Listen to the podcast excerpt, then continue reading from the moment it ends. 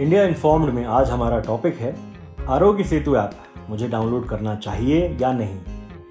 यानी यूज़र को मोबाइल में इस ऐप को डाउनलोड करने से क्या फ़ायदा है? पहला फ़ायदा है, बहुत आसानी से ये जानना कि कहीं मुझे कोरोना तो नहीं।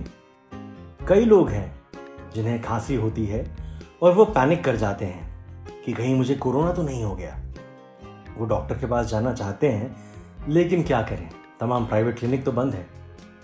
सरकारी अस्पताल किसी तरह लॉकडाउन में पहुँच भी गए।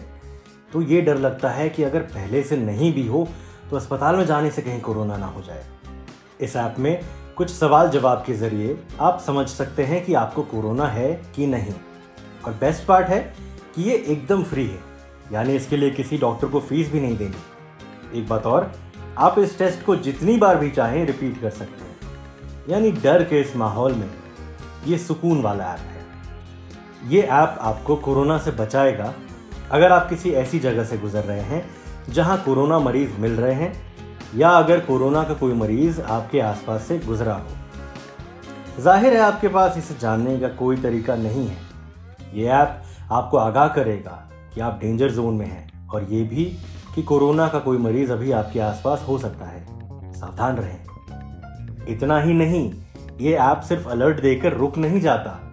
इसके बाद ये आपको ये भी बताता है कि कैसे आप खुद को सेल्फ आइसोलेट करें और उस स्थिति में क्या करें अगर आपको कोरोना के सिम्टम खुद में मिलने लगते हैं। तब आपको जिस प्रोफेशनल हेल्प और सपोर्ट की ज़रूरत होगी, ये भी आपको इस ऐप से मिलेगा। इसी तरह सोशल डिस्टेंसिंग कोरोना के लिए डूज एंड डोंट्स और सारे अपडेट यानी इस ऐप के ज़रिए आप कोरोना से खुद को भी बचा सकते हैं और अपने परिवार के सभी लोगों को भी। और सबसे खास बात, आने वाले समय में हो सकता है यही ऐप आपका कर्फ्यू पास बन जाए।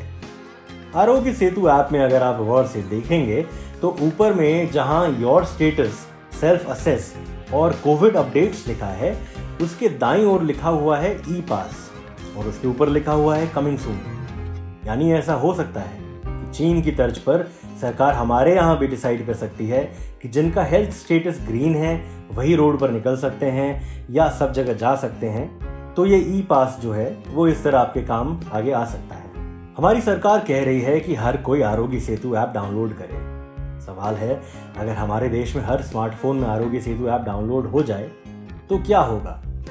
यानी सरकार को इससे क्या फ़ायदा? कोरोना के खिलाफ इस बड़ी जंग में सरकार के लिए मोबाइल एक कारगर हथियार साबित हो सकता है। सरकार के लिए ये ऐप कितना काम का है, इसे इस तरह समझिए कि अभी सरकार सबसे ज़्यादा क्या जानना चाहती है। यही कि लॉकडाउन अभी कितना कामयाब है। जिस इलाके अपार्टमेंट को सरकार सेंसिटिव मानकर सील कर रही है, क्या वहाँ लोग घरों से बाहर निकल रहे हैं? होम क्वारंटीन का पालन हो रहा है या नहीं? आइसोलेशन में रखे गए लोग इसका उल्लंघन तो नहीं कर रहे हैं। सवाल चार हैं।